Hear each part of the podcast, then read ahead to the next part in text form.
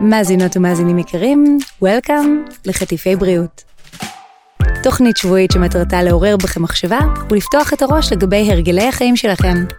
אני קרן אן גיימן, תזונאית, מאמנת כושר והמנחה שלכם. מבית אול אין, הבית של פודקאסטים.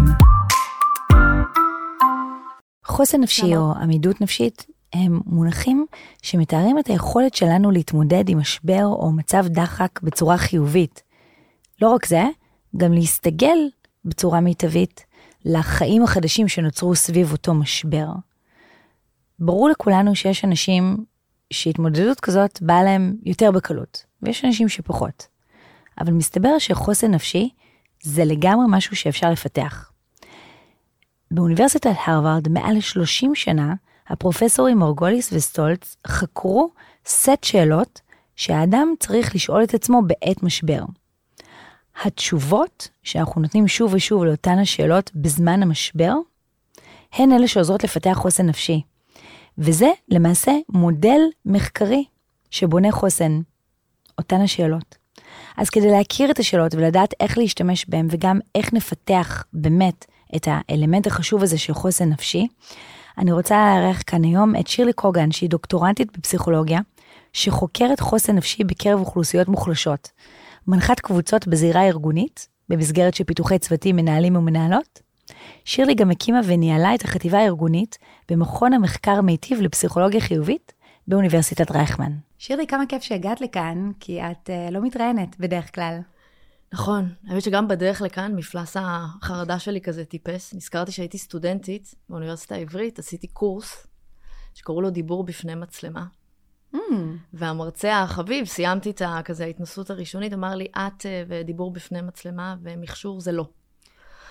משרה המון ביטחון לשמוע דבר כן, כזה מהמרצה שלך, בין... כמה מעודד. פידבק מאוד בונה, לקחתי אותו מאוד מאוד רחוק. אז אמרתי לו, אוקיי, אם לא מכשור, אז מה כדאי? בצחוק. אמר לי, לא יודע, תנסי דיבור בפני אנשים.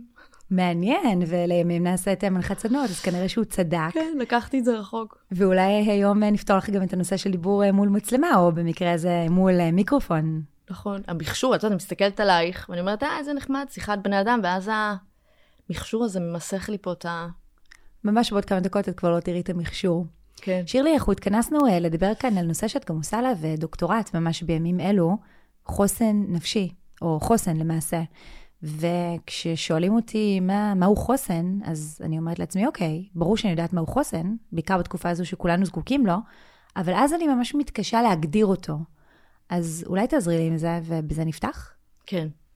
אתה יודע, זה מעניין, אני הרבה פעמים שואלת קבוצות, מה אנשים קולטים באינטואיציה שזה חוסן נפשי, נכון? כי כולנו הרי איפשהו מצליחים להבין במה מדובר, וזה מעניין שכן, יש איזה פער בין איך שהמחקר מדבר על מה זה חוסן נפשי, לבין איך שאנחנו תופסים את זה באינטואיציה. Mm-hmm.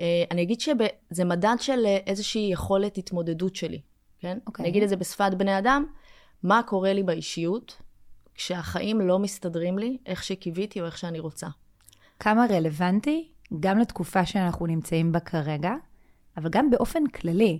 אני לא חושבת שמעולם פגשתי מישהו או מישהי שאמרו לי, כן, החיים בדיוק כמו שהתכוונתי. בין אם זה במישור החיים, כמו שהם תכננו אותם, בין אם זה, את יודעת, אפילו להיכנס להיריון, אנשים שרוצים לרדת במשקל או לשפר את הבריאות שלהם. אף פעם לא שמעתי מישהו אומר, כן, ממש הכל הולך עלה כמו שתכננתי. זאת אומרת שזה משהו שהוא נוכח. הוא מאוד מאוד נוכח. אני חושבת שאנחנו מאוד מאוד עסוקות בו, בהרבה רבדים של החיים. אני הרבה פעמים גם אומרת, אנשים חושבים לפעמים על דברים מקרו, נכון? האם בגדול החיים הסתדרו לי איך שקיוויתי ופינטזתי?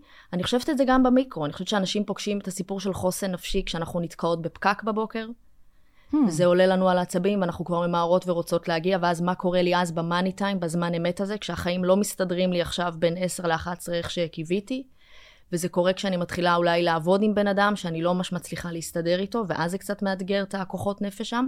אני חושבת שמה שיפה במדד הזה, שאנחנו הרבה פעמים יודעים להגיד באופן כללי או בדיעבד, שהאירועים האלה שבהם מתחו את היכולת שלנו להתמודד, הם בנו איזה משהו באישיות, בעוד שהמדד של חוסן במובן הכי סטרילי שלו, מסתכל על אדם בעין השערה, כשעכשיו אני ואת מתמודדות עם משהו שמאתגר אותנו, בכל המנעד, כן? מפקק ועד איזשהו משהו שהוא מאוד מאוד טראומטי וטרגי, תכף אני אתייחס לזה.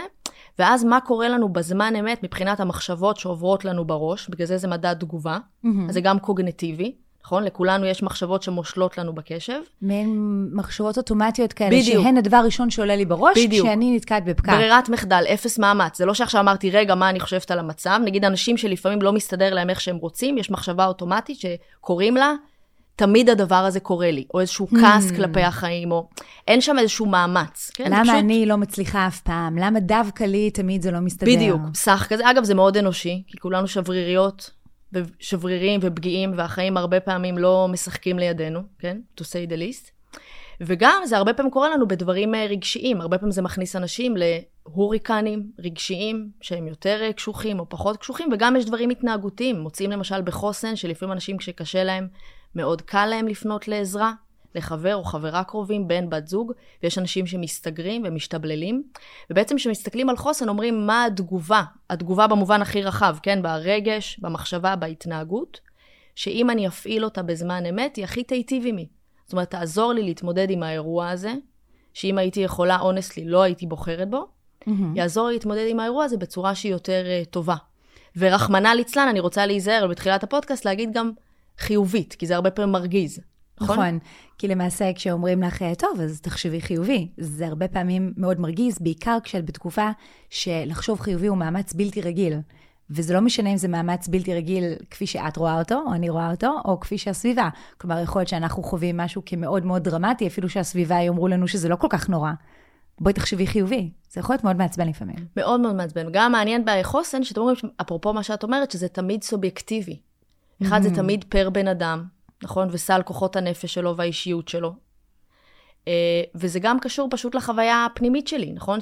שהוא דבר שהוא מאוד מאוד אנושי ואוניברסלי. כן. ואז אין את הדבר הזה, במחקר קוראים לזה comparative suffering. אני לא משווה את הסבל שלי לסבל של אנשים אחרים. Mm. אני אומרת, עבורי, עבור שירלי, עבור האופי שלי, באיך שאני מכירה את עצמי, זה מאתגר אותי. זה מצריך פה איזשהו אה, חוסן. וזה מעניין, כי את נתת פה שתי דוגמאות שהן מאוד מאוד שונות. נתקעתי בפקק בבוקר, או טרגדיה מאוד קשה. כלומר, שני הכתבים האלה יכולים לקרות לבן אדם, ויכול להיות שעבור בן אדם אחד, האירוע הטראומטי ידרוש ממנו חוסן, והפקק לאו דווקא, ויכול להיות מישהו שהפקק, זה שהוא עומד בו, ידרוש ממנו חוסן מאוד גדול, וזה עלול להישמע אפילו מגוחך. נכון, אני הרבה פעמים אומרת בהומור בקבוצות, אני אומרת, תסתכלו בישראל על אנשים שהם בפקק בבוקר, תסתכלו ימין שמאל, האנשים נראים בסיור של התקף פסיכוטי מתקדם. כן, ואת אומרת, הומור עצמי, זו הדרך הטובה ביותר להתמודד, זה מאוד נכון. אגב, גם אני הייתי פעם כזו, קראנו לזה road rage. לא הייתי מסוגלת להיות תקועה בפקק, מבחינתי. התגובה הזוויה הרגשית, הפיזית שלי, הייתי מאוד מאוד עצבנית, דופק עולה, עבדתי על זה, אבל נכון. זה כבר נושא אחר. Okay. אז את אומרת שלמעשה חוסן הוא מדד. איך עומדים חוסן? כלומר, איך אני יכולה לדעת האם יש לי הרבה חוסן, או קצת חוסן, או, או מה בדיוק, מודדים את זה בהרבה וקצת, איך זה הולך? כן, אז כמו כל דבר בפסיכולוגיה, זה הרי לא אפס או אחד, נכון? זה לא משתנה, משתנה דיכוטומי, או שיש לי את זה או שאין לי את זה, זה משתנה רציף. Mm-hmm. יש המון המון אבחונים, אני חושבת שהאבחון הכי אולי מחקרים מתוקף בעולם הוא מהרווארד של פרופסור מורגוליס וסטולץ, שכבר הרבה הרבה שנים, למעלה מ-שלושים שנה, מתחקים אחר אנשים בכל מיני סיטואציות, ופסיכולוגיה זה הרבה פעמים דיווח עצמי וגם התנהגותי, שהאם אנשים מרגישים שמפעם לפעם שהם מתמודדים עם אירועי חיים שהם מאתגרים, מלחיצים, הם מצליחים להרחיב את הפרספקטיבה שלהם ביחס למה קורה. ואם אני מצליחה לבחור בהתנהגות, שאולי הפעם היא לא אוטומטית לי, מצליחה לחשוב מחשבה שאולי אפילו קצת חיובית, אז זה גם הרבה פעמים קשור לדיווח עצמי, וגם יש לזה כל מיני רכיבים שאולי תכף נצלול אליהם, שכשאני מצליחה להעלות במרכאות את הציון שלי ברכיב מסוים, אז אני כבר מרגישה שאני בונה לעצמי יותר חוסן. אז אולי נצלול, מה דעתך? כן, כדאי. אז מה הם מרכיבי החוסן? איך אני יכולה לאמוד אותו? מרכיב אחד שהוא מאוד מאוד מעניין, אני חושבת שאנשים מתחברים אליו, קשור לסיפור של uh, שליטה. אוווה. Mm. כבר מעצבן. נכון? מאוד, אבל גם מרתק. כלומר, אני עברתי טיפול פסיכולוגי אחד או שניים בחיי, והרבה פעמים ברגע שנפל לי הסימון שאני מתמודדת עם קושי, בגלל הנושא של control freak, פתאום היה לי קל לפתור אותו. כן. לא, לא דמיינתי בכלל שזה קשור לשליטה. כן. אז בואי תרחיבי. כן, זה מעניין שאומרת את זה. אני גם בטיפול הפסיכולוגי שלי, הפסיכולוגית שלי אמרה לי משפט שאני עד היום הולך איתי, mm-hmm. ונשאר איתי מאוד מאוד חזק. אמרה שירלי, את לא חולשת על נרטיב של אדם אחר. זה שלך יש סך מחשבות על העולם, זה לא אומר שהן מחשבות הכי מעניינות, הכי מקדמות, זה פשוט, זה כמו כזה שלום חנוך, אדם בתוך עצמו הוא גר, כן? וואה. אז זה משהו של צניעות כזה, אז שליטה הוא מושך לאזור שהוא אומר, יש אספקטים בסיטואציה הזו שהן לגמרי בשליטתך, נכון? אם תעשי ככה, אז כנראה יקרה משהו מסוים. ויש דברים שהם לגמרי לא בשליטתנו. אגב, הרבה פעמים דברים שמסביבים לנו המון המון סבל ומצוקה, הם דווקא דברים שהם מחוץ לאזור השליטה שלנו. Mm-hmm. יש לנו תמיד פנטזיה שיום אחד יקרה משהו מופלא ונצליח להשתלט עליהם. אז יש הבחנה מאוד מאוד מעניינת בחוסן, שאני חושבת שלכולנו כרוכה במאמץ רב, שאומרת, רוב הדברים בחיים, אני רוצה להיזהר, אני רוצה להגיד הרוב המוחלט, אבל אני... אוקיי. Okay. רוב הדברים בחיים הם לא בשליטתנו. Mm. והסיפור הפנטזיונרי הזה, שיום אחד משהו בעולם החיצוני סוף סוף יסתדר לי איך שאני רוצה ויהיה לי יותר טוב, הוא, הוא משהו שהוא באמת קצת יותר פנטזיה ילדותית. שהדבר שהוא באמת בונה חוסן זה להגיד, אני האמת פגיעה ושברירית, ויש לי הרבה תקוות וחלומות, אבל הרבה מהדברים האלה הם לא בשליטה שלי. ובמדד החוסן, אנשים שיש להם חוסן גבוה, הם מפנימים את זה יותר טוב מאנשים אחרים. אז הם לא נאבקים בהרבה סיטואציות, כי הם, אפרופו פקק, Mm-hmm. אומרים, עכשיו אני באוטו, אז מה אני יכולה לעשות ב-whatever זמן הזה שאני תקועה פה, כי את התנועה אני כרגע לא אצליח להזיז. כמה אז... קשה, כמה קשה להודות שאתה שברירי, או את שברירית, ושהמון דברים הם מחוץ לשליטה, כי כמו שאמרת, הפנטזיה של השליטה היא גם מקנה לנו המון שקט נפשי. אותי באופן ספציפי זה פגש לפני כמה שנים, כשרציתי מאוד להיות בזוגיות ולא הצלחתי להשיג אותה. ואחת מהבחנות הכי חשובות שאותה הפסיכולוגית שהייתי איתה אמרה לי, היא הקשר הזה, יכול להתקדם מכיוון אה, מאוד רציני, הוא יכול גם להתקדם מכיוון מאוד לא רציני, את לא יכולה לדעת מראש. כן. ופתאום כשהבנתי שהרצון שלי כבר להגיע למקום הרציני, הוא, הוא מתוך מקום שהרצון לשלוט, שזה לא בשליטתי, פתאום היה לי מצד אחד הרבה יותר קשה להיכנס לקשרים, למרות שכאילו מאוד רציתי, מצד שני כששחררתי את זה, זה עבד. נכון. שזה גם, את יודעת, זה דבר והיפוכו, כי לפעמים אומרים, את לחוצה, אז תרגי, או את בשליטה, אז תשחררי, נכון? Mm-hmm. יש פה בחוסן מאמץ קוגנטיבי, אני מאוד אוהבת מנטרות, כשאנחנו חוזרות על אותה מנטרה שוב ושוב, oh. אז יש משהו מאוד מעניין במנטרה בשליטה, שאת אומרת, אני עושה מיטב יכולתי בסיטואציה הזו, אין דיאט עד הסוף, אני לא באמת יודעת מה יצא. עכשיו, לפעמים שאני שומעת את עצמי, אומרת את זה שוב ושוב ושוב, זה מאוד מאוד עוזר לי, אני גם יכולה לקחת את זה לאזורים מאוד פגיעים, אני התגרשתי לפני כמה שנים. Mm-hmm.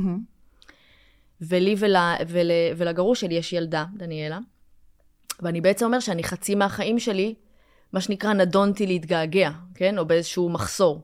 Mm-hmm. עכשיו אפשר להיכנס לכל מיני דברים בפיצ'פקס, במה כן בשליטתי, מה לא בשליטתי, אבל בגדול הסיטואציה הזו של געגוע היא כרגע לא בשליטתי, זה המצב.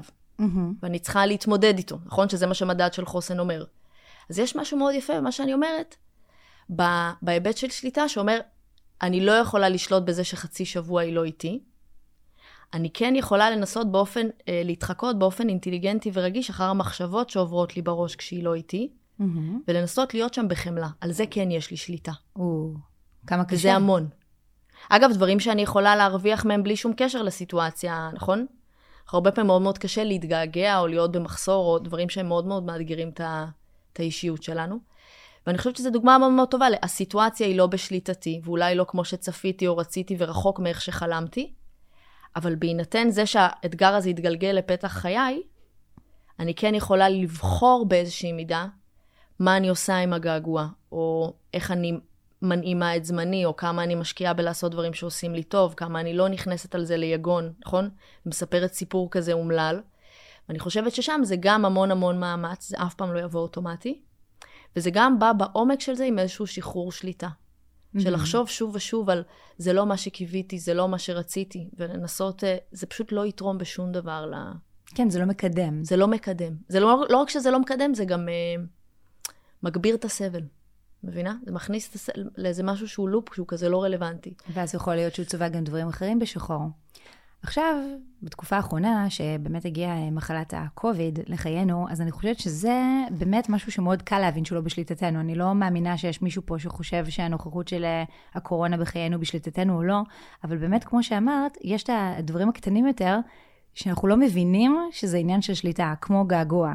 לילד, לבן זוג, לבת זוג, לחיים שפעם היו לי, אם מדובר נניח במישהו חלילה שנפצע, ועכשיו זה המצב החדש, והוא מתגעגע מאוד לחיים הישנים, או רצון להיכנס למערכת זוגית, בין אם זה זוגיות רומנטית, בין אם זה עבודה, אז יש המון מצבים שבהם אנחנו עשויים להיות מאוד מאוד מתוסכלים, יותר נכון, עלולים להיות מתוסכלים, ורק להבין שצריך להסיר את הנושא של השליטה יכול לפתוח פתח. נכון, או לחשוב על זה פשוט, לחשוב על זה, על כמה אני זקוקה לדבר הזה, כמה אני זקוקה להשתלט במרכאות על כל מיני סיטואציות, בשביל להרגיש טוב יותר, וההפנה לפעמים כואבת שאני אנושית, וזה לא אפשרי. אגב, פה כן אפשר להגיד משהו מחקרי, על המוח דווקא, אפילו לא מהאזור הפסיכולוגי, למוח יש נטייה מטורפת לשלילי. וואלה. למוח יש גרביטציה מטורפת לשלילי, העונה הכי זריזה במוח מבחינת מהירות תגובה לעולם החיצון היא האורפית. המוח הפרימיטיבי מחוברת לעמוד השדרה ולמערכת העצבית, והתפקיד שלו הישרדותי, וטוב שכך, כן? מטריע לנו על סכנות.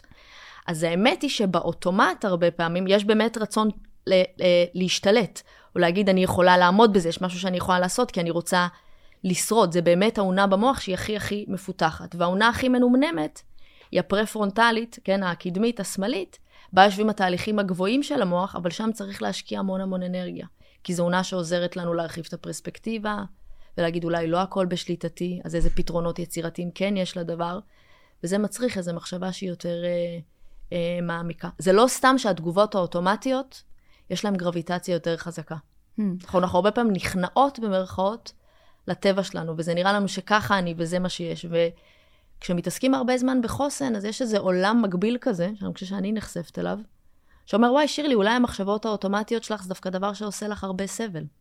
אולי יש מחשבות אחרות שאפשר לעודד, במנטרות, בכל מיני דברים אחרים. אני חושבת גם שאולי חשוב לסייג, כי לצורך העניין, טראומות מאוד משמעותיות, גדולות מאוד. לפעמים אותה חשיבה אוטומטית של אני שולטת בסיטואציה, או לא לתת פתח לכל הרגישות, זה דווקא משהו שהוא מאוד יכול לעזור בלשרוד. תקופה מסוימת. נכון, תפקודית בטח. בוודאי. תקופה מסוימת. אחר כך אני מעריכה וגם ניסיוני, זה משהו שחייב להיפתח כדי להתקדם, אבל אולי תקופה מסוימת זה לא סוף העולם, אז באמת חשוב גם לדעת מי שמאזינה ומאזין לנו היום, שלא באמת כל דבר נפטר בחוסן. אז אמרנו ששליטה זה רק הפילר הראשון מתוך מהו חוסן, אז מה המדד הנוסף? המדד הנוסף קשור לפרספקטיבה של זמן, אפרופו מה שאת אומרת בהקשרים של טראומה, יש לי חברה מאוד מאוד טובה שהתאלמנה לפני כמה שנים. או, צעירה. כן. שזה מאוד לא כמו שתכננה את החיים ככל הנראה. כן, to say the least. ויש לה שתי בנות קטנות. ומשהו שמאוד מאוד נשאר איתי, זה גם רגעים, את יודעת, שהמחקר ומה שאת עסוקה בו פתאום פוגש את החיים עצמם. זאת אומרת, איזה קטע זה, שזה באמת ככה. שאמרה ש... כשזה היה מאוד מאוד טרי עדיין, שברור לה שעכשיו היא שרויה באיזה אבל עמוק, והיא בכלל לא יכולה לדמיין איך היא יוצאת מזה, אבל בטוח עוד שנה היא לא תרגיש אותו דבר. זאת הבנה מדהימה, כן. להבין ברגע של שיא הסבל. נכון. זה מה שאמרתי קצת מקודם על חוסן, בדיעבד כולם יודעים להגיד שאירועים ומשברים עיצבו את האישיות, ותרמו איזשהו משהו, והזמן עשה את שלו, הקלישה הזו. בהחלט. הדבר המעניין בחוסן זה האם אפשר בזמן אמת, נכון? בסיפור הזה של אין הסערה, להגיד, זה שעכשיו אני מרגישה עד כדי כך גרוע ורואה שחורות, זה לא בהכרח אומר שעוד איקס זמן אני ארגיש אותו דבר. יש פה משהו מאוד מעניין מוחי, כי המוח לא יודע להבדיל בין מציאות לדמיון. אז הרבה פעמים שבמרכאות מתאמנים על חוסן, אומרים mm-hmm. לבן אדם, תאריך, תתני הערכה, לכמה זמן את חושבת שהסבל שאת עכשיו שרויה בו יימשך. מה שאגב מרגיז אנשים, כי... מאיפה אני יודעת? בדיוק, לחזור לשליטה, אין לי מושג. אבל אפשר כן לנסות להגיד, האם אני עכשיו בסרט של שנה? האם אני בסרט של שבוע? אפרופו פקק, מה עוזר לי? לי איזה מחשבה עוזרת בפקק, בחוסן? מה? אני אומרת לעצמי, אני ביום שני הבא לא אזכור את הדבר הזה, מבינה? ואז אוטומטית זה מתרוקן ממשמעות. זה עוזר לי בזמן אמת להגיד, שירלי, עכשיו זה מטריף אותך, והורמון הקורטיזול, הורמון הסטרס מופרש בעמוק, והכל בהיסטריה, אבל עוד שבוע את לא תזכרי את ה... דבר הזה. זמן. אז... לתפוס פרספקטיבה של זמן. ואז יש דברים, אפרופו הדוגמה יותר דרמטית על געגוע, uh-huh. שאני פתאום מוצאת את עצמי אומרת, זה, זה עשור קדימה, נכון? מחשבה שגם יכולה להכביד.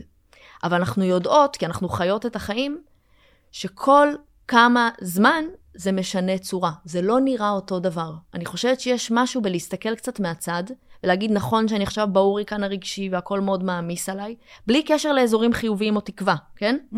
באזורים של הזמן יחלוף, והדבר קצת ישנה את פניו, פרספקטיבה של זמן. יש לנו נטייה לפעמים לחשוב, כן. האוטומטית, שזה לכל החיים. אבל שירלי, זה גם דורש מידה מסוימת של ניסיון חיים. זאת אומרת שלצורך העניין, אם את עכשיו מדברת איתי, קרן בת נניח עשרים וארבע, אחרי פרידה מזוגיות שהייתה עבורי מאוד משמעותית, היה לי קשה בכלל להבין על מה את מדברת. הייתי אומרת לך, אוקיי, ואם לא, ואם כל החיים אני אהיה בדיכאון וסבל ולא רוצה לאכול ובחרדות קיומיות, הרי זה מה שקורה בסוף, נכון? נכנסים מחרדה על משהו ספציפי ומשליכים לאיזושהי חרדה קיומית מאוד מאוד גדולה. אז השאלה, אם אני יכולה להביא את עצמי למקום שבו אני נותנת הערכת זמן, גם בלי ניסיון קודם. כן, זה בסופר מעניין מה שאת אומרת, כי זה קשור לאחד הדברים הכי בסיסיים שעוסקים בהם בחוסן, והוא שהוא לא גנטי. אנשים לא נולדים עם מאה. הוא לא גנטי? לא נולדתי מעט חוסן או הרבה חוסן. הרבה דברים ההורים אשמים בפסיכולוגיה, נכון? יש איזה כתובת כזה. כמובן. כמובן, ברור. בחוסן לא, ולמה זה קשור למה שאת אומרת? כי חוסן תמיד בהגדרה נקנה במרכאות דרך התנסויות. אז בהקשר הזה, ככל, ואני חושבת שכל אחד מרגיש את זה, נכון? מי שמאזינה או מאזין, ככל שאני מתמודדת עם יותר דברים בחיים, צלחתי עוד משבר ועוד אתגר ועוד מצוקה, החוסן נבנה. חוסן נקנה דרך התנסויות, אז ככל שיש לי יותר מהם, יש לי יותר יכולת להרחיב את הפרספקטיבה ולחשוב זמן וכל הדברים שאנחנו מדברות עליהם, וככל שיש לי פחות מזה, אז מן הסתם שזה נהיה לי אה, דרמטי יותר. בהקשר הזה אני אומרת, המחשבה החיובית, שאני יודעת שלפעמים משונה, ואני מרגישה אותה מאוד חזק בחיים האישיים שלי, שאני אומרת, עכשיו הדבר הזה קורה לי, לא הייתי בוחרת בו מלכתחילה, וזה מסב לי הרבה סבל ואני לא רוצה בזה, אבל אני יודעת שהדבר הזה לא הגיע לחיים שלי במקרה. ובפרספקטיבה של זמן, הוא יבנה איזשהו משהו באישיות, שיהיה משמעותי לאין שיעור. עכשיו, זה לא בסיפור של איזה יופי שקרה לי דבר רע, אבל זה כן בהיבט של היות ואנחנו לא בשליטה, ודברים כן קורים לנו, כי החיים לא משחקים לידינו, אם הם כבר קרו, הדבר הזה בונה איזשהו משהו באישיות, שבפרספקטיבה של זמן לא היינו מוותרות עליו בחיים. אני שואלת אנשים בקבוצות, ספר סיפור של משהו שייצב את האישיות שלך, תמיד תהיה לכל הסיפורים אותה מנגינה. איזו? של התמודדות. אנשים אף פעם mm. לא יביאו איזה משהו בנאלי, או נכון? אנשים יביאו משהו שיוציא אותם מאזור נוחות, mm-hmm. שהם היו צריכים לצלוח איזשהו משבר, איזשהו... והוא לימד אותם איזה משהו, בפרספקטיבה של זמן הם מאוד גאים בו.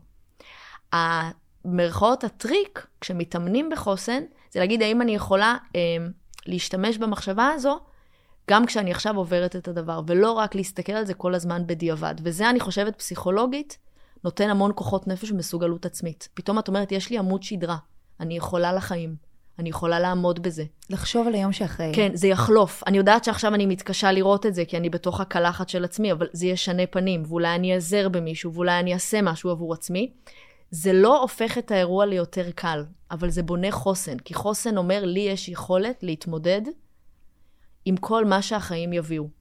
שאגב, שליטה, אנחנו לא יודעות מה זה יהיה, נכון? אז זה מאוד מפחיד. שזו נקודה סופר מעניינת, שירלי, כי בעצם בעת סערה מאוד גדולה, משבר גדול, אז יכול להיות שאני לא אצליח לעזור לעצמי להרגיש טוב מהר יותר, יכול להיות שאני כן אזדקק לתקופת האבל הזו. בוודאות הזדקקי. בוודאות, אבל...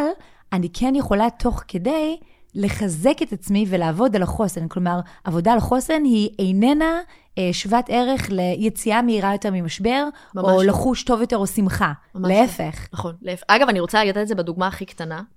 לעבוד על חוסן זה להתעורר בבוקר, ולהגיד, וואו, היום אין לי כוח לקום מהמיטה. יש איזה טקסט ממש יפה של דוד אבידן, פתאום נזכרתי שהוא אומר, אדם קם בבוקר, ובוקר בו לא קם.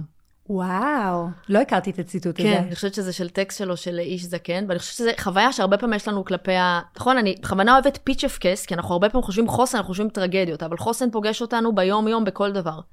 לעבוד על חוסן זה להגיד, קרן, התעוררת היום בלי מצב רוח, ואין לך כל כך אנרגיה. שימי לב לזה, מה את יכולה לעשות בשביל שיהיה לך טיפה יותר נעים? היום יחלוף. זה לא מאמץ. להוציא את עצמך מזה, לחשוב חיובי, להעמיד פנים שהכל טוב. אני הרבה פעמים אומרת את זה, אני הרבה פעמים עובדת עם קבוצות במסגרת של עבודה, אני אומרת, אתה נכנס, נכנסת לישיבת צוות, ואת מרגישה שאת לא מרוכזת, ואת קצרה, אתה קצר, תגיד. חברים, אני היום קצת מוטרד, זה, זה נראה אה, עולם מקביל, נכון? בטח. עולם של פגיעות ואותנטיות, למה שאני אביא את עצמי? הרי אנחנו כל כך מאומנות ומאומנים, וכל היום להעמיד פנים ו... ודאי, כי כששואלים אותך, אומרים לך בוקר טוב, שירלי, מה שלומך? נכון, אז מעולה. התשובה היא בסדר גמור, מעולה. נכון, וזה מדהים בהקשר של חוסן, כי חוסן אומר, הרי זה לא רק עניין תפקודי, למה התחלנו מההגדרה? זה לא רק איך אני מתפקדת, בזה יש אנשים שהם מאוד חזקים, מעמידים פנים, נכון, שמים את החליפה, השריון, המטאפורי והפיזי, ויוצאים ליום. אבל חוסן זה איכות גם רגשית, שאומר, אני מקבלת את מה שהחיים מביאים לפתחי, ואני בסדר עם זה, גם לפעמים אני במצב רוח לא טוב, וזה בסדר, כן? ואני חולקת את זה באיזשהו אופן, שהוא מאפשר גם לאנשים אחרים להיות, אני חושבת, יותר אה, אה, אותנטיים. אז, אז למה אני מביאה את הדוגמה של הבוקר? אבל רגע, אני חייבת לעצור אותך, כן. ולשאול, מהי, מהי תשובה של אה, מישהו שקם מהמיטה בלי חשק, ונכנס לצורך העניין לישיבה, מה אני יכולה להגיד, כדי שאנשים מצד אחד יבינו שאני לא מאה אחוז היום, אבל אל תדגו, זה לא פוגע בתפקוד שלי בכלל. כלומר, איזו תשובה נותנים. נכון, שגם יש תמיד צורך להגיד, נכון, זה לא פוגע בתפקוד, כי אנחנו מאוד מאוד... בוודאי, כי אם אתה אומרת, אני חושבת, אני רוצה להגיד את זה בצניעות, אני אומרת את זה כי אני המון זמן מסתובבת בתוך ארגונים, ואני גם יודעת, אני הרבה פעמים צוחקת על עצמי, אני לידת ברית המועצות לשעבר, אז יש לי חלקים מאוד סובייטים פעילים, שרוצים, נכון, לתפקד ולהתקדם. מהכירות איתך, אני יודעת שזה נכון. כן, אז שאפשר להגיד משהו מבוסט, שהוא גם אותנטי, ולהגיד, אני לא במיטבי היום, או הרבה דברים מטרידים אותי, אז אני קצת קצרה, או אני פחות מרוכזת. דברים שהם, אני חושבת שהם נכונים, ו- ו- ואני בסדר, זאת אומרת, סליחה על זה כזה, כן? ולהמשיך עם היום. אני חושבת שהמאמץ הכביר, להעמיד פנים, להסתיר את זה, כן? ולהמשיך הלאה, לא זו בלבד שזה לא בונה חוסן, זה לא אומר שאני מתפקדת יותר טוב, זה סודק בחוסן, כי חוסן הוא איכות גמישה, שאומרת, היום עובר עליי מצב מסוים, יש לי איזה מזג אוויר פנימי אחר, אני אתמודד איתו, ואולי מחר יהיה משהו אחר. אז אנשים שגרים קרוב לעצמם, יותר מאשר שאנחנו מאלצים את עצמנו, כן? כן. אותו דבר ביחס לזמן. הסיפור הוא לא להגיד, אני תוך שעה יוצאת מזה. זה לא אותנטי, ואני חושבת אפילו אקט אגרסיבי כלפי עצמנו. זמן אומר, אני עכשיו מרגישה זוועה, בוא נראה איך היום יעבור, אולי מחר יהיה טיפ-טיפה אחרת. זה קצת כמו עם הדוגמה שנתתי עם החברה, ובכוונה לקחתי דוגמה שהיא דווקא מהעולמות היותר, כן, אפלים. זה גם מזכיר לי, תוך כדי שאנחנו מדברות, שבטוח חלק מהאנשים ראו את הסרט הכל בראש, Inside Out. בטח. אני. אז מה מדהים שם עלי בעלילה? זה הרי יצירת מופת, זה הרי כאילו לילדים, זה הכי למבוגרים רמה... ודאי, יש הרבה רבדים. הרבה רבדים, אבל מה מדהים שם, כל אחד יש לו איזה טייק אחר מהסרט, אבל מי שמחוללת שם את העלילה, זו הדמות של סדנס, העצב, נכון? בזכותה, הילדה עוברת את הקפיצות הכי משמעותיות בהתפתחות שלה, הרי זה החוסן, נכון? יש את המאבק הפסיכי על הכדורי זיכרון. נכון. שאם יש זיכרון רע, אני רוצה להדחיק, לא. דווקא יש משהו שאומר, הדבר הזה נכנס למערכת שלי, והוא חלק מהחיים שלי, והוא חלק מהאופי שלי. וזה מה שבונה את כל uh, מארג החיים כזה. סדנס, הדמות של העצב שם, היא זאת שמניעה את העלילה קדימה, ובלעדיה אי אפשר להתקדם. יש משהו בחוסן, mm-hmm. בהבנה העמוקה שהאירועים האלה, נכון, לא היינו בחורות בהם, נכון, היינו מעדיפות תסריט אחר, אבל בהינתן שהם כבר כאן, הם באמת באופן העמוק מחזיקות שיעור עבורנו, ובפרספקטיבה של זמן לא היינו מבטרות עליהם בחיים. וזו מחשבה שמפחיד לחשוב אותה בזמן אמת. נכון. והיא מאוד מאוד uh, מציפה. כי בזמן אמת את אחרי, רק היית רוצה לוותר. רק היית רוצה לוותר, לגמרי. אבל תמיד בפרספקטיבה של זמן, את אומרת, הדבר הזה הוא קצת הפך להיות חלק ממי שאני. אולי הוא אפילו, אני רוצה להגיד בזהירות, הקנה לי איזו מיומנות או איזו תכונת אופי, שתמיד רציתי לעצמי. אני למשל יודעת להגיד על עצמי, שאני בן אדם לא עם הרבה סבלנות, mm-hmm. ואורך רוח. Mm-hmm. ואני חושבת שזה בא לרעתי בהמון סיטואציות. ואני חושבת שהרבה מצבים בחיים שדברים לא עבדו בקצב שרציתי, והייתי צריכה להתעזר בסבלנות. אני ממש הרגשתי שגם אני בסבל עמוק, וגם שאני מרוויחה משהו שבלי הדבר הזה לא היה יוצא לי להרוויח. מבינה? אני בגרסה הלא מתקדמת שלי, בן אדם מאוד קצר שרוצה להתקדם.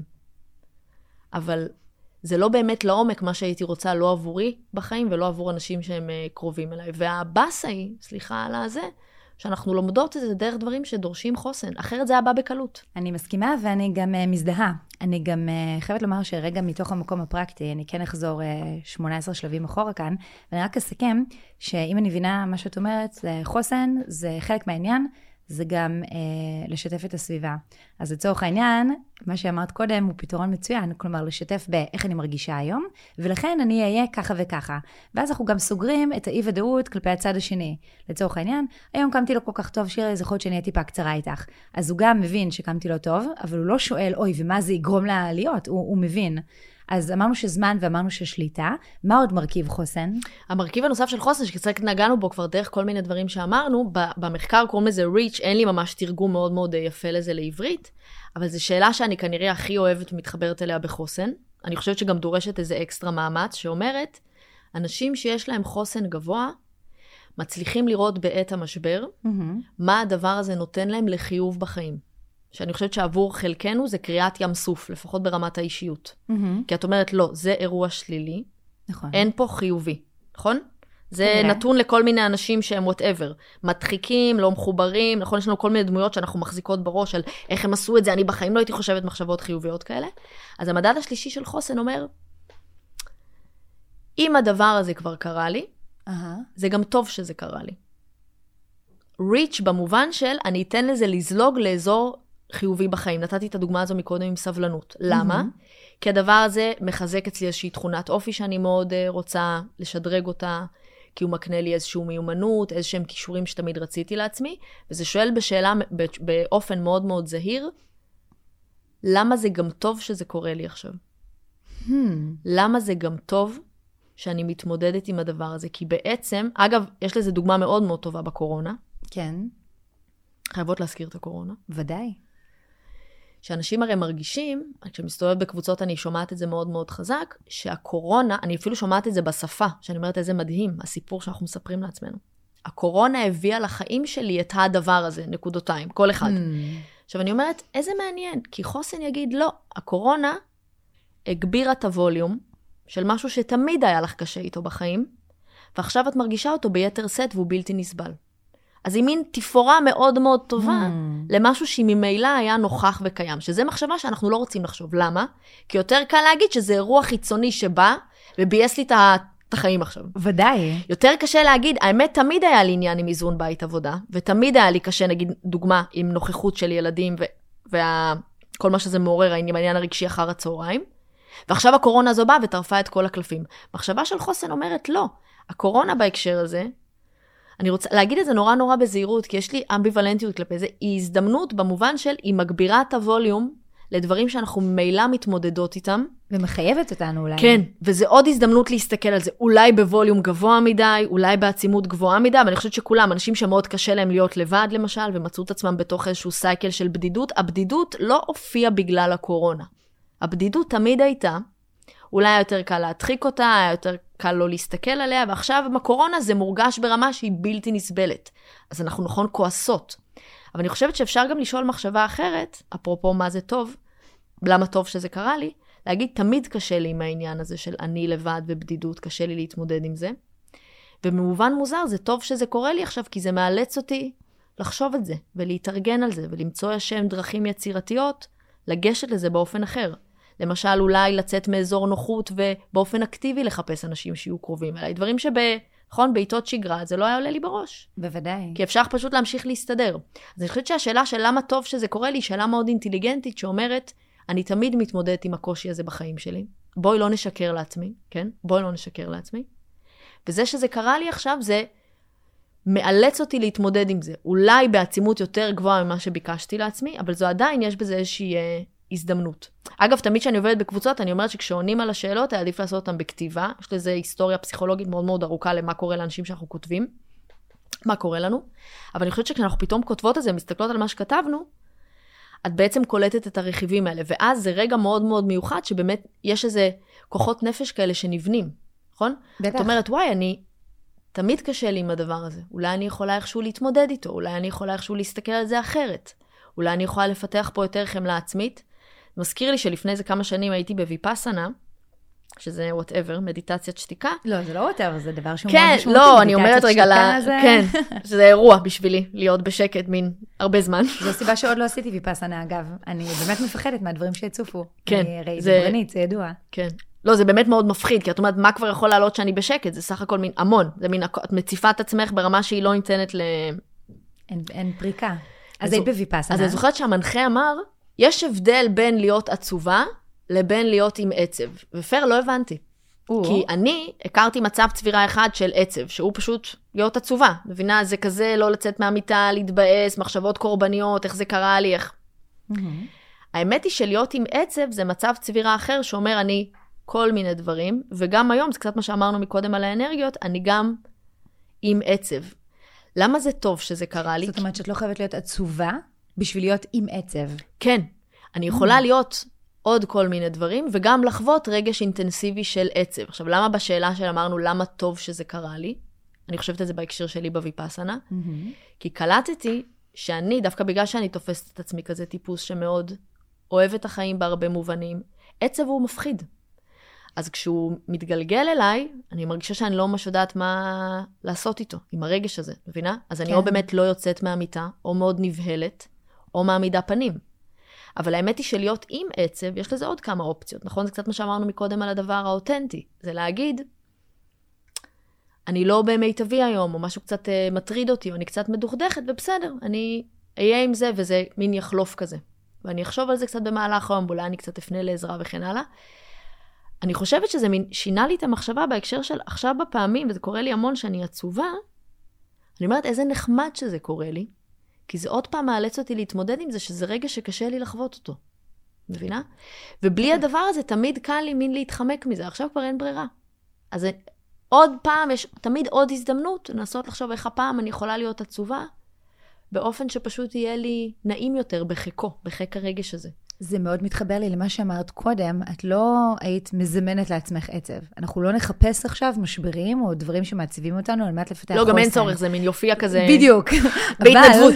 בדיוק, אבל זה מגיע, וכשזה מגיע לתת איזה פרשנות כזו, זה עדיף, כי בכל מקרה זה יגיע, ובכל מקרה אנחנו נשאה בעצב הזה, ולא משנה מה מחולל אותו. ועדיף, אם אפשר, לנסות לתרגל באמת את מה שאת מציעה. אני גם תמיד uh, לוקחת את זה רגע למקום של הורות, אני, אני לא אימא עדיין, אבל uh, בגלל שזה על הפרק, אז אני מתחילה להסתכל על uh, הורות של חברות שלי. ויש לי חברה שיש לה ילדה uh, קטנטונת, היא בת חמש, והיא מדברת רגשות מדהים. והחמאתי לה, והיא אמרה לי שבגלל שהיא מדברת עליה רגשות מדהים. ולצורך העניין, אני יכולה לבוא הביתה אחרי יום עבודה, ולהגיד לה, היום לאמא היה יום לא כל כך טוב, היא לא הסתדרה עם הבוס, היא עשתה כך, היא עשתה אחרת. אז למעשה, תקני אותי אם אני טועה, זו עוד דרך גם לעודד ילדים לפתח חוסן, מבלי בכלל להבין שזה מה שאנחנו עושים. נכון, גם הסיפור הזה בהורות הוא מאוד מאוד חזק בהקשר של מודלינג, נכון? זה לא יעזור לילד להגיד, למה אתה לא מספר מה היה לך בגן, או מה היה לך בגן, תספרי מה שלומך. האמת שהדבר יותר אפקטיבי לעשות, זה תהי את יותר אדם כזה, נכון? שיש לו חירות לשתף את הרגשות, ואז הילד מי נלמד תוך כדי תנועה. גם אני חושבת הדבר הסופר יפה במה שאת מתארת, שבאמת לכולנו יש מנעד מאוד מאוד רחב של רגשות, אבל לא כולנו יש לנו מספיק חירות בשביל להביע אותם, מכל מיני טעמים, כי אולי זה מעורר בושה, mm-hmm. כי אולי זה לא נעים, כי אולי זה לא מתאים, כי אולי עדיף להעמיד פנים. אני חושבת שספציפית בהקשר עם ילדים, זה מתנה ונכס מאוד מאוד גדול, ללמד שבעומק של זה, זה לא רק שזה בסדר להרגיש כל מיני דברים, הדברים האלה במרכאות הם אלה שבונים חוסן. ילד שיודע להגיד, היום היה לי יום עצוב בגן, התבאסתי בבית ספר, רציתי לשחק עם החבר והוא לא רוצה לשחק איתי, לא הופך אותך ליותר חלש ופגיע. להפך, זה, זה מה שמדהים בעיניי בהקשר המחקרי, זה הופך אותך ליותר בעל חוסן, כי אתה קרוב לעצמך, אתה מבין מה עובר עליך, אתה יודע לספר את זה, אתה יודע לתמלל את זה, ואז אולי מישהו גם יכול לעזור לך בזה, נכון? יש פתאום סל שלם של אופציות. אני אומרת, מה אני אעשה מחר כשאני ארגיש אותו דבר? אולי אני אמצא איזה פעילות שתעסיק אותי ויהיה לי נעים, אולי אני אפנה לילד, אולי... אני חושבת על עצמי, אני עליתי לארץ בגיל חמש. לדעתי, עד כיתה... לא לדעתי, במציאות, עד כיתה ד' לא דיברתי עברית, לא הבנתי את השפה, זה לא... כמה קשה, אה? כן, זה... אני לא סתם התגלגלתי לחקור חוסן. זה לא סקרנות אינטלקטואלית גרדה, זה כזה מה זה אומר. ואני חושבת שאז, מכל מיני טעמים, גם של מנטליות, אני מנסה המון להיזכר באיזה מחשבות עברו לי כילדה, רק הייתי נבהלת מהרגשות האלה. מבינה, נבהלת מעוצמת הבדידות, מהחוסר שייכות. אני לא חושבת שבכלל היה לי קול פנימי שאומר, שירלי, מתוקה. לא קראו לי אז שירלי, אבל לא משנה, ננסה לפודקאסט אחר. שירלי, מתוקה.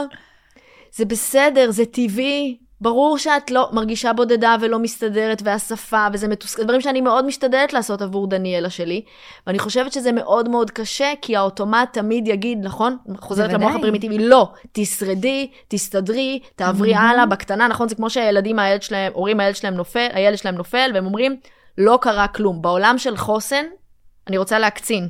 זה אמירה קטסטרופה. כי היא לא נכונה, קרה משהו. אגב, עוד רגע, אפרופו זמן הוא יחלוף, גם טוב שזה קרה, נכון? כל דברים שאנחנו מדברות עליהם. כי אתה לומד מזה ונפילה וכל ה... whatever, הדברים שדיברנו עליהם. אבל האוטומט החזק הוא להגיד, לא קרה כלום, נכון? נכון. תתקדמי, שזה מכת מוות לחוסן.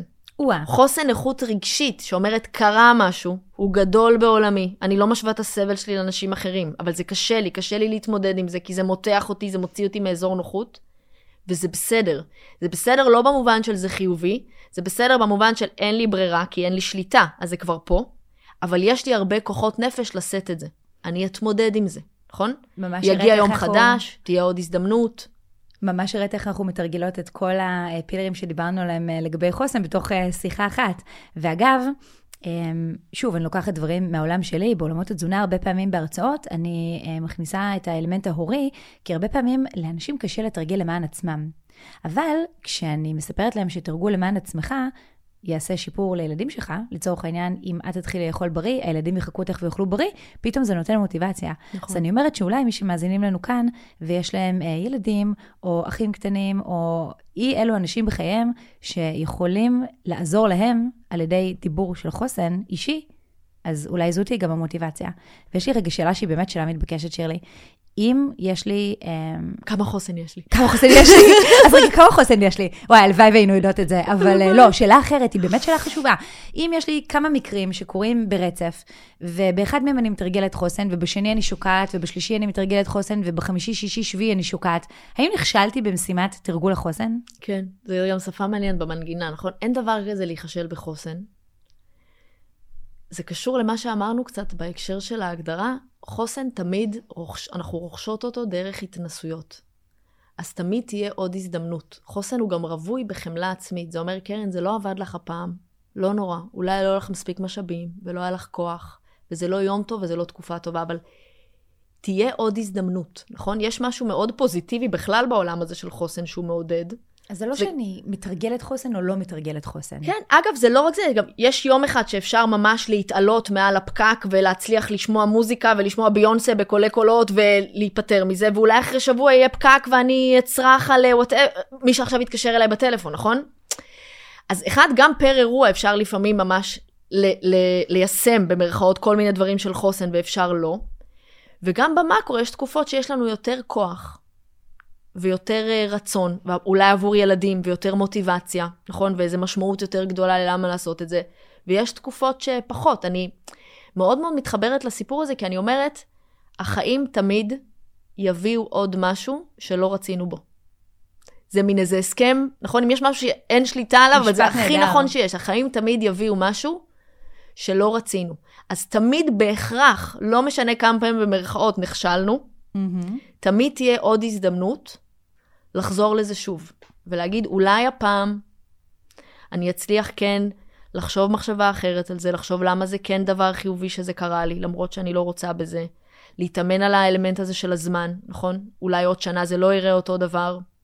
גם על הסיפור הזה של שליטה, איזה כן רכיבים הם בשליטתי, ואם אני יכולה לעשות משהו עבור עצמי בשביל שיהיה לי יותר נעים. זאת אומרת, תמיד תהיה עוד אה, הזדמנות. יש איזה שיר של ליאונרד כהן, זיכרונו לברכה. כן. שזמר שמאוד מאוד מאוד אני אוהבת. יש לו שיר מדהים שהוא אומר בסוף הפזמון, הוא אומר, there is a crack in everything, that's how the light gets in. או. ואני חושבת שזה אינסייט סופר סופר מעניין, שאומר תמיד בחיים יש איזה, איך נגיד, חתך כזה או חריץ כזה או משהו שלא מסתדר, אבל תמיד דרכו נכנס המון המון אה, אור. אני חושבת שזה הסיפור הזה של דרך הדבר הזה אנחנו מסגלות, מסוגלות, אה, רוכשות לעצמנו מסוגלות עצמית. וחובות שיש לנו עמוד שדרה, ואני חושבת שהרבה אנשים עוברים דברים סופר מורכבים בחיים, מעלייה וגירושים וטרגדיות ופרדות ואכזבות בעבודה. ואני חושבת שהדברים האלה לאורך הזמן, מגדלים איזושהי מחשבה, שאת אומרת, אני יכולה להתמודד עם החיים, אני יכולה להם, כן? לא משנה מה הם, מה הם יביאו. ואני חושבת שזו חוויה פנימית מאוד מאוד עמוקה של משאבים, שהחדשות הטובות שהיא תמיד נבנה דרך תרגול. אז תמיד אפשר דרך שאלות אחרות לחזור לזה, ובמרכאות לתת פייט למוח, שתמיד מושך לאזורים השליליים. ותמיד ירצה קצת... יש איזשהו דף סטנדרטי של שאלות שאני יכולה לשאול את עצמי בעת משברים, או שזה משהו שהוא לא סטנדרטי, ובאמת כל אחד באופן אישי. כי אם אני רוצה רגע להתכנס לקראת סיום, חבל, כי זה פרק שאני יכולה לדבר בעוד שעתיים יחד איתך, אבל באמת האם יש משהו שהוא מאוד פרקטי ברמת השיר לתני לי חמישה כלים שאפשר להשתמש בהם, או שזה משהו שהוא אישי ומורכב וגדול יותר מזה? כן, לא, אני לא יודעת אם זה ברמת הכלים, אבל מה שציינתי מקודם על מרגוליס וסטולט, שהם אלה שבנו את האבחון של חוסן, mm-hmm. אז זה שאלות, זה שלושה רכיבים שדיברנו עליהם, הם כן. קיימים. אז אני חושבת שהדבר הכי טוב שאפשר לעשות בשביל לתרגל, ואני מוצאת את עצמי הרבה פעמים עושה את זה, זה במצבים שהחיים לא מסתדרים לי איך שאני רוצה, מהמיקרו עד למקרו. זה לשלוף דף ועט ולחזור לשאלות האלה שקצת דיברנו עליהן. איזה מרכיבים הם כן בשליטתי? האם אני יכולה לתת הערכת זמן? כמה זמן אני אתמודד עם הדבר הזה? Mm-hmm. והסיפור של למה זה דבר טוב שהוא אה, קורה לי עכשיו. ואני חושבת שהחוקרים אומרים שככל שחוזרים על השאלות שוב ושוב ושוב באופן רפטטיבי, נרון, הרי one time זה לא יעזור, חד פעמי אין איזה שום משמעות. בטח. אבל בגלל שתמיד תהיה עוד הזדמנות, אז עוד פעם לחזור לשאלות האלה ולתרגל ולכתוב את זה, עם הזמן המחקר אומר, זה בונה חוסן. אז השאלות האלה הן קיימות, הן נגישות, אני אוהבת את זה כי הן מאוד בגובה העיניים והן פשוטות, נכון? אין פה איזשהו סיבוך או איזה... בטח. לולאה אינטלקטואלית שצריך לצלוח אותה. והתשובות יכולות להיות מורכבות. שירלי, מה הכי חשוב לך לומר לסיום? למשפט האחרון של התוכנית הזו. שאני חושבת שחלק מה... סיבה שהלכתי לאזורים האלה של פסיכולוגיה, זה שאני חושבת שהאישיות תמיד מתפתחת. ואני חושבת שיש לנו נטייה לחשוב שהרבה דברים הם גנטיים, או כבר נחרץ גורלם, או כבר לא תהיה הזדמנות, או ככה זה. ואני חושבת שאם מתעניינים בסיפור הזה של המוח, ואם חושבים על הדבר הזה של האישיות שהיא מתפתחת, אז זה הכי חשוב לי להגיד שתמיד יש עוד הזדמנות. אז צריך להיות עם חמלה לעצמנו. שאם זה לא יצליח לי הפעם, זה לא אומר שזה לא יצליח לי פעם הבאה. שתמיד אנחנו יכולות בכוח המחשבה לנסח עוד מחשבה ועוד פרספקטיבה שפעם הבאה תיטיב עמנו. כאילו אני חושבת שאותי זה מאוד מאוד מחזיק. שלא משנה מה בא, תמיד אני יכולה עוד קצת להתפתח וללמוד מזה. נראה לי הדבר הכי מרגש בלהיות אנושיים, נכון? אל מול זה ש... וגם לא להשוות את עצמנו לאחרים. נכון, נכון. סבל הוא סבל, הוא סבל. כמה אופטימי לסיים עם זה. שירלי, תודה רבה שהגעת. בשמחה.